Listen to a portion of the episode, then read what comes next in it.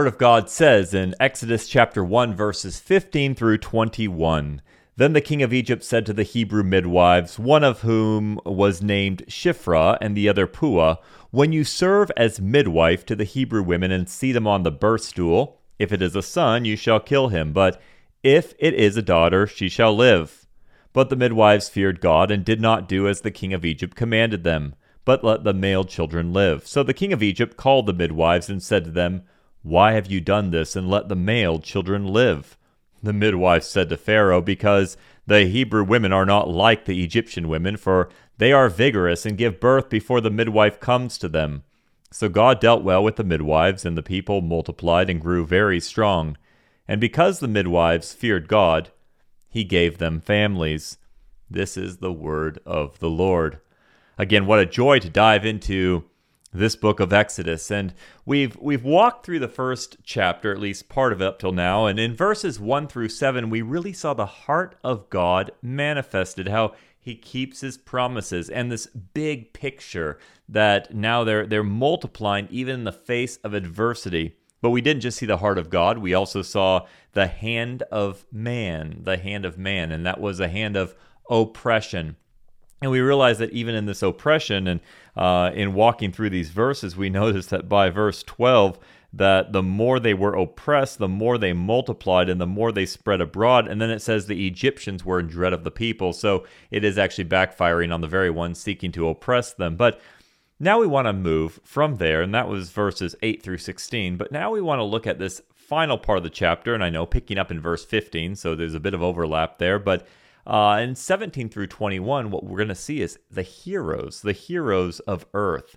And so I really would like to call this particular message podcast Unexpected Heroes. Unexpected Heroes, because truly they do come from an unexpected place.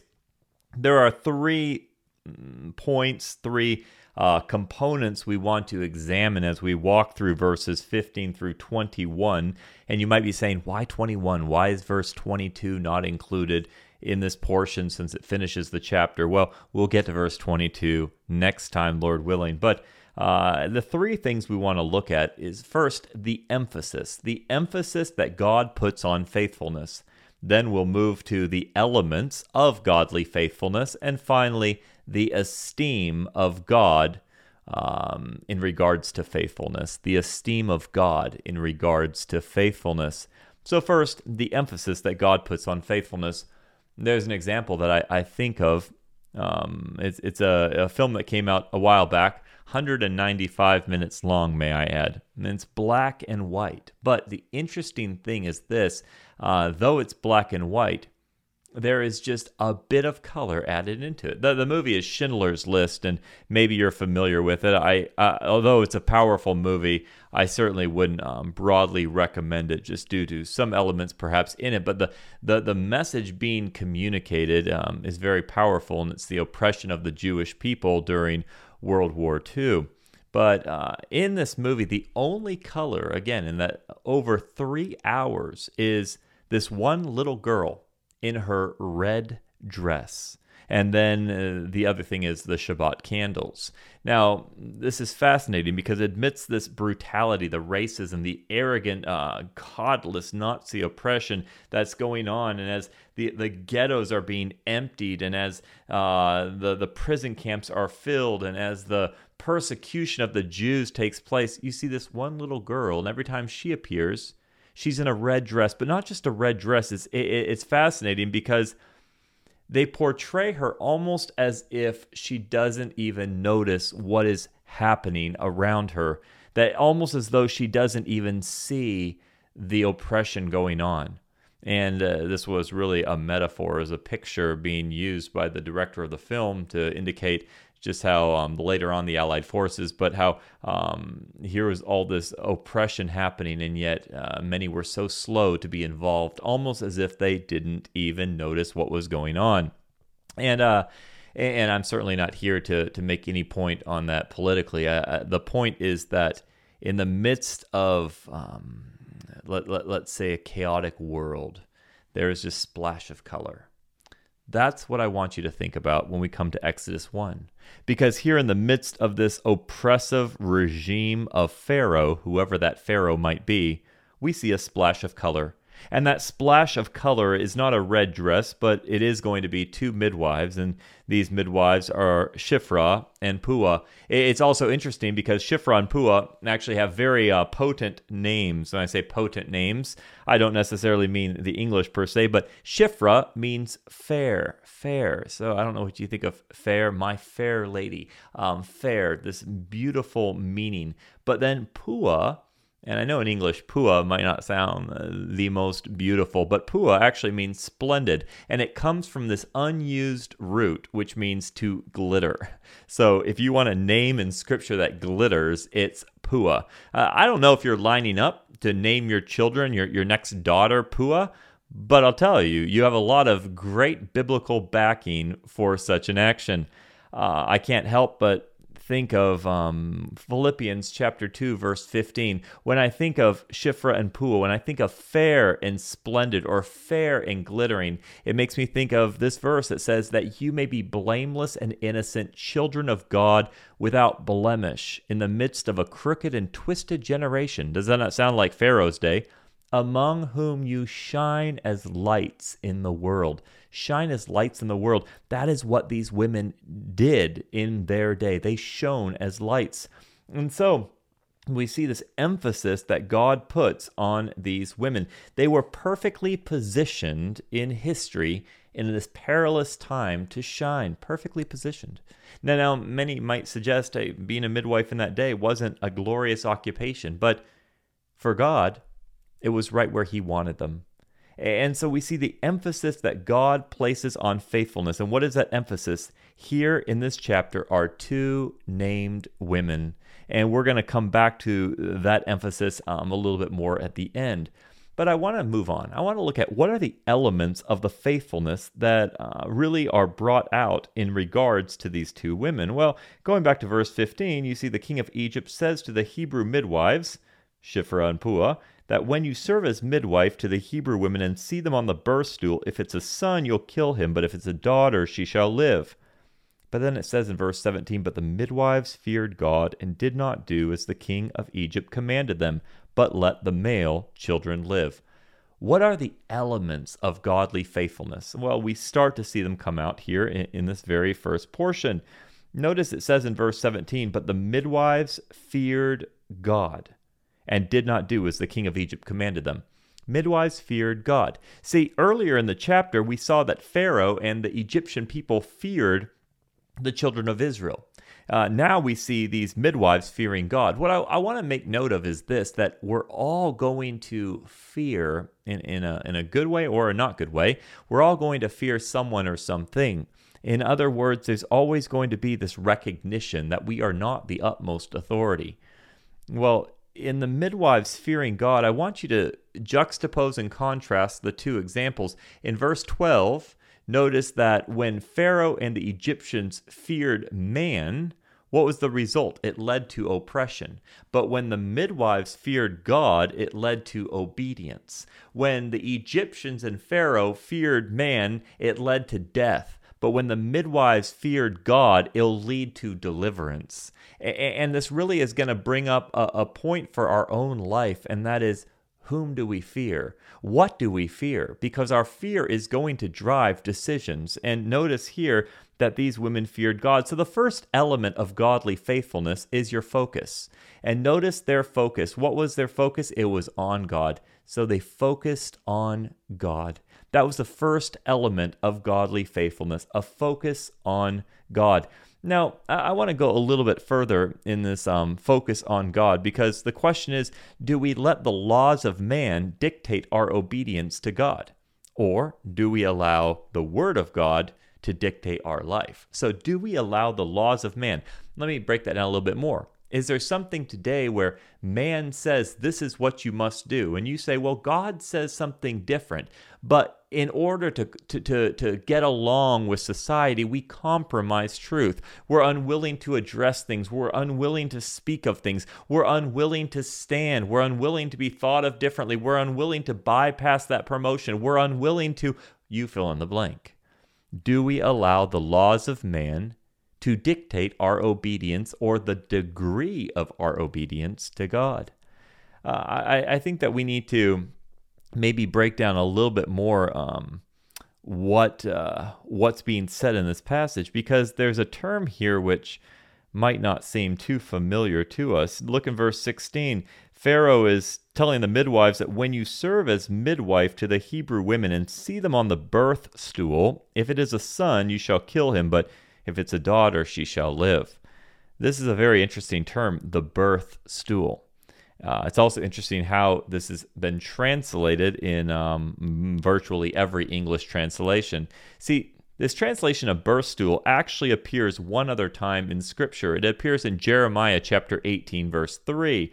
And um, the, the term oven uh, is only used these two times in Scripture. And in that passage, you'll remember Jeremiah goes to the potter's house, and there's that picture of the potter fashioning the clay, and God is that potter, and he makes us, and you remember all that. But in verse 18 of chapter in ch- chapter 18 verse 3 of Jeremiah it says so I went down to the potter's house and there he was working at his wheel at his wheel now there you have the word at his wheel it's speaking of a potter's wheel well if I threw a potter's wheel in Exodus chapter 1 it doesn't necessarily make much sense if it, if I if it read when you see um, the Hebrew women, uh, you see them on the, the wheel, on the wheel, on the potter's wheel. What is being said? Well, there's a little bit more to this. There's actually an, an article, which uh, very um, well written article by Scott Morschauser called "Potter's Wheels and Pregnancies."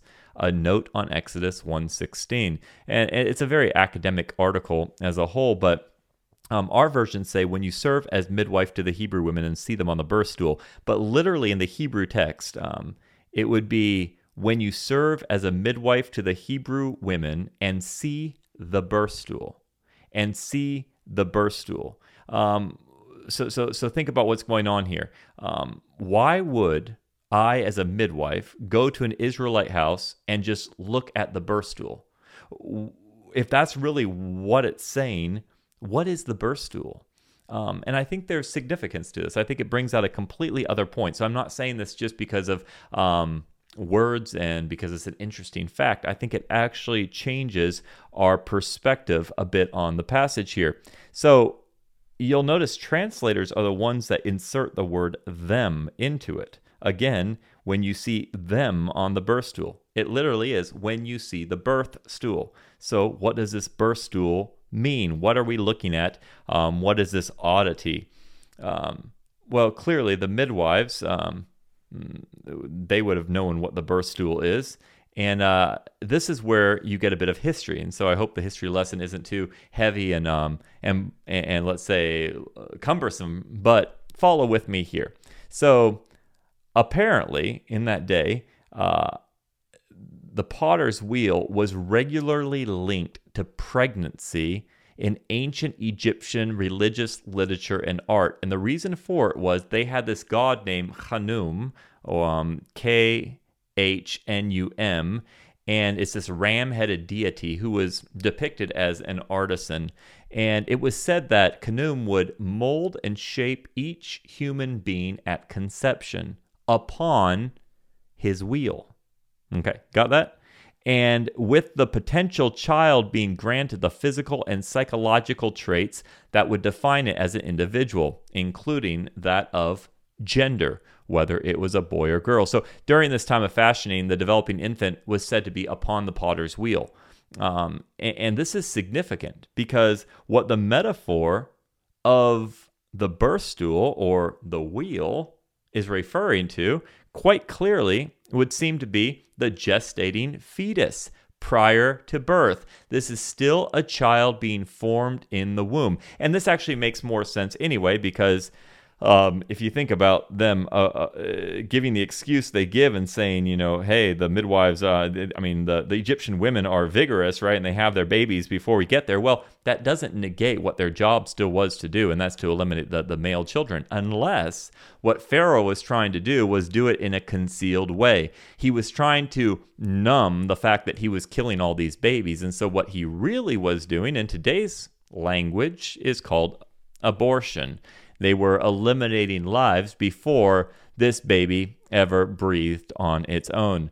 So Pharaoh's basically saying, go into the house, give them a prenatal exam, determine the gender. If it's a boy, you kill him. And uh, and of course, Shiphrah and Pua say, hey, they already had the baby uh, by the time we got there.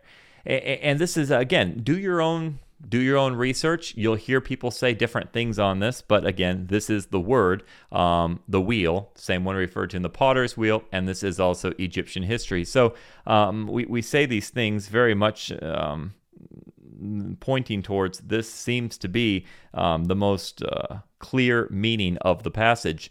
It's interesting to me, though I'm not here to harp on the topic of abortion, although I think it's a very, very important one to discuss. Um, that's not the point of this podcast, but I was reading through different supposedly health organizations. What a what a what a mask! Like the World Health Organization (WHO), and they they have this statement that a lack of access to safe, timely, affordable, and respectful abortion care respectful. How is killing a baby respectful? But respectful abortion care is a critical public health and human rights issue. Um, and then the Center for Reproductive Rights said that um, they want to ensure reproductive rights are protected in law as a fundamental human right for the dignity, equality, health, and well being of every person. I'd like the children to vote on that one for every person. Um, but aside from what you think on it, what's the point of abortion? Well, why does abortion thrive? Why are there uh, 70 million abortions every year in our world? By the way, uh, you know, this is 2022 being recorded, and we're two years into the whole COVID 19 deal. Let me just say the number of people worldwide that have died from COVID 19 all over this planet only make up the average of one month of the amount of babies which are aborted. So, just to put it in perspective, but why does it thrive? Why is abortion so popular? Well, I'll tell you why. When a baby is unexpected or inconvenient or imperfect in the eyes of a doctor or parents, um, well, let's just say that uh, we get rid of it. Well, what, what's what's the point? The point is it threatens our way of life. It threatens our way of life. How is this any different than Pharaoh? Did did the male children threaten his way of life? Absolutely. They threatened his reign. They threatened his comfort zone. They threatened his slave population. So therefore, get rid of them. They threatened his way of life. And, and my friends, this is not about abortion.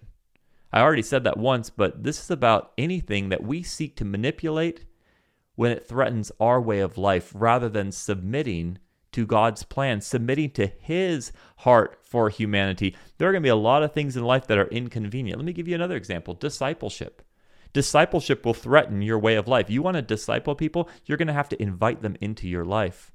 Believe me, discipleship is inconvenient if you actually do it uh, the way Scripture teaches. It's inconvenient. It's not going to fit into your pre existing lifestyle. Generosity. Generosity will threaten your way of life. You might have to move out of your home to a lower income home. Why? To give as God's called you to give. The point is, following God threatens your way of life. This is not about abortion. This is not about Pharaoh and babies that he wanted to kill. This is about my heart and it's about your heart. The question is what's threatening our way of life in the Word of God? And where are we unwilling to yield? We live in a world like Pharaoh. And, and, so, the first thing that we notice about these women, the first element of godly faithfulness, is their focus was on God. And here, Pharaoh feels threatened, but these women are not going to go with what Pharaoh feels threatened by. They're going to go by what God's word says. Now, moving on though, from there, we see that it wasn't just their focus on God, it was their faith in God, their faith in God. And how was their faith in God manifested? Well, clearly they did not act on what Pharaoh said. So Pharaoh comes back to them in verse 18, says, Why have you done this? And let the male children live. And look at their response in verse 19. The midwives said to Pharaoh, Because the Hebrew women are not like the Egyptian women, for they are vigorous and give birth before the midwife comes to them. And then it goes on, so God dealt well with the midwives. Let's pause there. I, I want us to think through what they said. First of all, was it a lie? Maybe. Possibly. Very probably. But that's not even really the point. It's actually difficult to translate that phrase because the Hebrew women are not like the Egyptian women, for they're vigorous and give birth before the midwife comes to them. I'm not going to go into that much, but let me reiterate or let me make clear what this passage is talking about and what it's not talking about. What it is praising is their faith. What it is not praising is um, their flaws. In other words, our faith, just like Rahab's faith in Joshua chapter 2, she clearly lied. And God, later on in Hebrews 11, was not saying, uh, wow, Rahab was this perfect character. What he's saying is she acted on what she knew. By faith, Rahab did what she did. She hid the spies. Here, by faith, Shiphrah and Puah acted on what they knew of God, of the character of God, on what was, what is right. And, so I think that we have to recognize this is about their faith. It's not about flawlessness. Uh, but I need to also mention something else, and that is this that God doesn't need us to lie in any situation. We don't need to lie in order to protect the things of God. You never need to disobey God's word in order to uh, protect the things of the Lord. Um, people sometimes bring up the Corrie ten Boom example. Again, World War II, since we alluded to that war earlier uh, in this episode. But if you don't know Corrie ten Boom's story, she and her family hid um, Jews in their home, and there were times Nazis came and asked, "Do you have any Jews here?" And they would blatantly lie and say they didn't. They had a secret room where these Jews were being hidden. And people say, well, in that context, it's right to lie. But my question is is God greater? Yes, he's greater. He doesn't need us to protect him in any way. If we're walking in his way, we can walk in truth, absolute truth, and we don't have to fear what may come. I'll give you a couple examples. In that same story, if you read The Hiding Place, which is a story about Corrie ten Boom and them hiding Jews, there was one time that there was a knock on their door. Nazis came asking, Do you have any Jews here? And, and it was their little nephew that was um, that was there, and, and he quickly said, Yes, we have Jews here. He was speaking the truth. And the Nazis, of course, responded and said, Where are they? And he said, Under the table. And indeed they were. There were floorboards that opened and there were Jews being hidden. But when the, the, the Nazis pulled up the tablecloth, they saw a cat under the table and thought this little nephew was mocking them. And therefore they quickly left in hurry. He told the truth. God still worked. God still protected his people in that home. Another example is the baptism going on in the in, the in the nation of China, and, and it was illegal um, in this province to have public baptisms, but the Christians were going to go have this baptism. Well, the police apprehended them. And one rule about the whole baptism thing was you have to actually catch them in the act. It's not just the plan of having it, but it's actually in the act of having it. So when they saw they were going to go have a baptism, um, they asked, Are you having a baptism? The Christians did not lie. They said, Yes, we are going to go and have a baptism. And it, and it meant prison terms for those being baptized and those doing the baptiz- baptizing. But the police said, Okay. So they followed them knowing that they were going to be arrested when the baptism took place, they continued on. But you know, God sent a storm, and it was a storm that separated the two groups, the police and the ones going to do the baptism. And in the end, no one got arrested. Again, God sent a storm. Does he have to do that? No, he could have had them arrested and gone to jail and served him there and glorified his name in imprisonment, like Paul and many others in Scripture. But the point is that God does not need us to disobey his word in order to protect his plan. He's bigger than that. Um, I also appreciate the fact that they stood up to the king at the risk of their own life. They didn't obnoxiously protest, but they obediently proceeded. I'll say that again. They did not obnoxiously protest, but they obediently proceeded with what they knew to be true. And uh, and so their commendation, the commendation of Shifra and Puah, it's not about what they didn't do but rather it is about what they did do. It's not about what they didn't do, it's about what they did do. And so, significance uh, we see here in God's eyes, it's not about the position that you maintain, but rather it's about your faithfulness in the mundane. Because here they are as midwives. They didn't have a prestigious position, they didn't have a position that would be called a mover and a shaker according to our world today. But what did God do? God took midwives, He took them in their place, in their position, and He used the mundane to glorify His name. So we see their focus on God we see their faith in God. And then what do we notice after that? Well, we see their favor, their favor from God. Look at verse 20. So God dealt well with the midwives, and the people multiplied and grew very strong. So God dealt well with the midwives. And then verse 21 says, And because the midwives feared God, he gave them families. There we have a description of verse 20. How did he deal well with the midwives? Well, first of all, the people multiplied and grew strong. So the midwives brought blessing to others, but notice the favor of God on the midwives themselves. He gave them families. This is actually a very significant thing. If you look back in history, back to that day, typically, and I'm not saying this is an absolute, but you will find this as a common theme in. Uh, in, in, in historical writings from uh, relating to these days that midwives often were barren and hence that's why they became a midwife because midwife had to be available at any time of day or night. And if you're raising a family if you're if you're overseeing a home that can be a very difficult thing. So it was it was a, a in their in their mind a good place for barren women to be midwives. Well if that was the case barrenness is oftentimes seen as a curse a curse from god. Of course we know that's not the case. And if that's you today and you're praying for a child, keep praying. The Lord is more than able to give that child to you. But at the same time, if he chooses not to, that's not God's curse on your life. Perhaps it is just like Shifra and Pua in positioning you in such a place where he intends to use you greatly for his glory. So I say to you who are hurting today, press on. But in this context, he gave them families. He gave them families.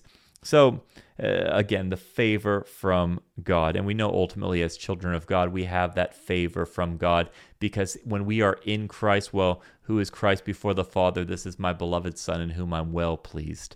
And so we know that he takes pleasure in his Son. And for those of us in him, what a position we have before God as highly favored ones, as the angel even said to Mary. So we have the emphasis that God puts on faithfulness. We have the elements of godly faithfulness, these three things their focus, faith, and favor. But now we finally see the esteem of God regarding faithfulness, the esteem of God regarding faithfulness. And, and, and what is this esteem that we're speaking of? Well, maybe first you need to know my definition of esteem. It's not mine, it's actually straight from the dictionary, but I want us to be on the same page. Esteem means respect and admiration, typically for a person. And what is that admiring? What is that respecting that um, God puts? Well, how does He show that in Exodus 1? Well, here's what I want you to notice. When you walk through this chapter, you're going to notice that Pharaoh is simply called Pharaoh. We've mentioned this. His name's not there. And why is his name not there? Well, I, I think there's intentionality. We don't need to know who it was. Why? He's just not that important. I'm not saying he didn't do big things in the eyes of the world, but God's like in Pharaoh. Pharaoh. We never find out any Pharaoh's name in this book of Exodus because Pharaoh's just Pharaoh. Different Pharaohs. Pharaohs come, Pharaohs go. But let me tell you, when a Shifra comes, we'll remember it forever. When a Pua comes, we'll remember it forever. It's interesting because uh, who does Pharaoh want to get rid of? Well, all the baby boys. All the baby boys. Who does God specifically choose to use as his unexpected heroes in this account? Well, Shifra, Pua, a woman coming up named Jochebed, another woman named Miriam, and then Pharaoh's daughter. Well, that's interesting because all five have something in common. And what is that? Well, all five are women. All five are women. Women, the very ones that Pharaoh said, those are not threats. Those are not heroes. Those are not the ones who bring about deliverance. I don't need to worry about them. But the boys, kill the boys and leave the girls. I love God's way of working. He uses those who are counted out. He uses those who the world perhaps deem of no value. You know, th- this is the way our God works. Uh, there's a great um, story uh, of a man named Edward Kimball, and perhaps you've heard his name before. He uh, uh was a Sunday school teacher back uh, in the 1800s, mid 1800s, and one day a young man um, came to his class, and following up with him, um, he went to the Holton shoe store where this young man was working. And, and it's interesting because this young man is going to come to Christ later on in the story, but this young man was very mm, unconcerned about his soul per se. And, uh, and he wrote in his journal later on one day I recollect my teacher, Edward Kimball, coming around behind the counter of the shop where I was at work, and he put his hand on my shoulder and talked to me about Christ and my soul, and I had not felt that I had a soul till then. I said to myself, This is a very strange thing. Here's a man who never saw me till lately, and he's weeping over my sins, and I never shed a tear about them. But I understand it now and know what it is to have a passion for men's souls and to weep over their sins. I don't remember what he said, but I can feel the power of that man's hand on my shoulder tonight. It was not long after that I was brought into the kingdom of God.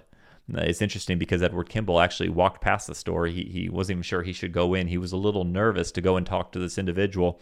But who was this individual that he talked to that came to Christ because of his faithfulness to go and visit a shoe store and a follow up to a Sunday school class? Well, that man was Dwight L. Moody. Dwight L. Moody, who many of you would recognize his name, who um, was a great evangelist and preacher. And it was through his ministry that another man, F.B. Meyer, came to Christ. And F.B. Meyer was a great expositor, and God used him to lead a man named Wilbur Chapman to Christ. And Wilbur Chapman uh, later on um, employed an ex baseball player. Some of you recognize his name, Billy Sunday, um, as his assistant. Well, Billy Sunday became a great evangelist, and he ended up preaching in Charlotte, North Carolina at. Um, at this uh, uh, Billy Sunday's Layman Evangelistic Club meeting, and a guy named Mordecai Ham was there. And Mordecai Ham heard the gospel, and he um, came to Christ. And then, after Mordecai Ham came to Christ, he was preaching, and through his ministry, another man named Billy Graham was saved. Well, what's the point of this whole story? From Edward Kimball to Billy Graham, all connected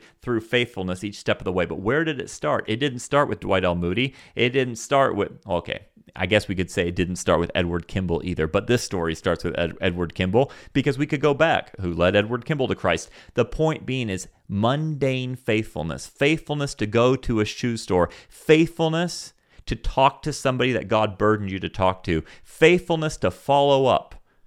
It led to ultimately Billy Graham being saved. And I'm wondering if there's somebody listening to this today where you came to Christ at a Billy Graham crusade. You came to Christ through Billy Graham's ministry or the Billy Graham Evangelistic Association. I don't know. Well, you're the next step in this story. But what's the point of it? The point of it is little is much when God is in it. Uh, that's actually a quote from a song written by Kitty Suffield back in 1924. She wrote, Little as much when God is in it. Labor not for wealth or fame. There's a crown and you can win it if you go in Jesus' name. And I love this one verse of the song Does the place you're called to labor seem so small and little known? It is great if God is in it, and He'll not forget His own. Let me ask you a few questions as we close. What's your eval- what's your evaluation system? How do you deem value? How do you assess value? Do we assess significance based on what our eyes can see? Based on what uh, our understanding of an action is. Uh, in other words, based on our understand or, or our perception of what's going to come from something. Um, do we value things highly um, based on faithfulness um, in in what we know, or do we base valuation on what we see? In other words, God says it's required in a steward that a man be found faithful he values faithfulness even when we don't know what's going to come from it. He values faithfulness when we are in the position of a midwife and day in and day out we are choosing to bypass the compromise of the world for the truth of what God values in each life, and that is that you are created in the image of God. So I encourage you reassess your situation. Maybe a situation you thought, hmm, it's just really not that important. Reassess. Recognize your fears. What fears are driving you? Is it the fear of man? Because that's going to lead to oppression of someone or something. Or is it the fear of God, which will lead to obedience to God's word? So reassess your situation, recognize your fears, and then respond in faith. Uh, respond with what you know today. I understand there's a lot that you don't understand, there's a lot you don't know. Same is true with me. But respond in faith to the Word of God that you know today and know that God honors such faithfulness. We're out of time, but this has been into your Bible. And my prayer, as always, is that you would be one who loves the Word of God and the God of the Word.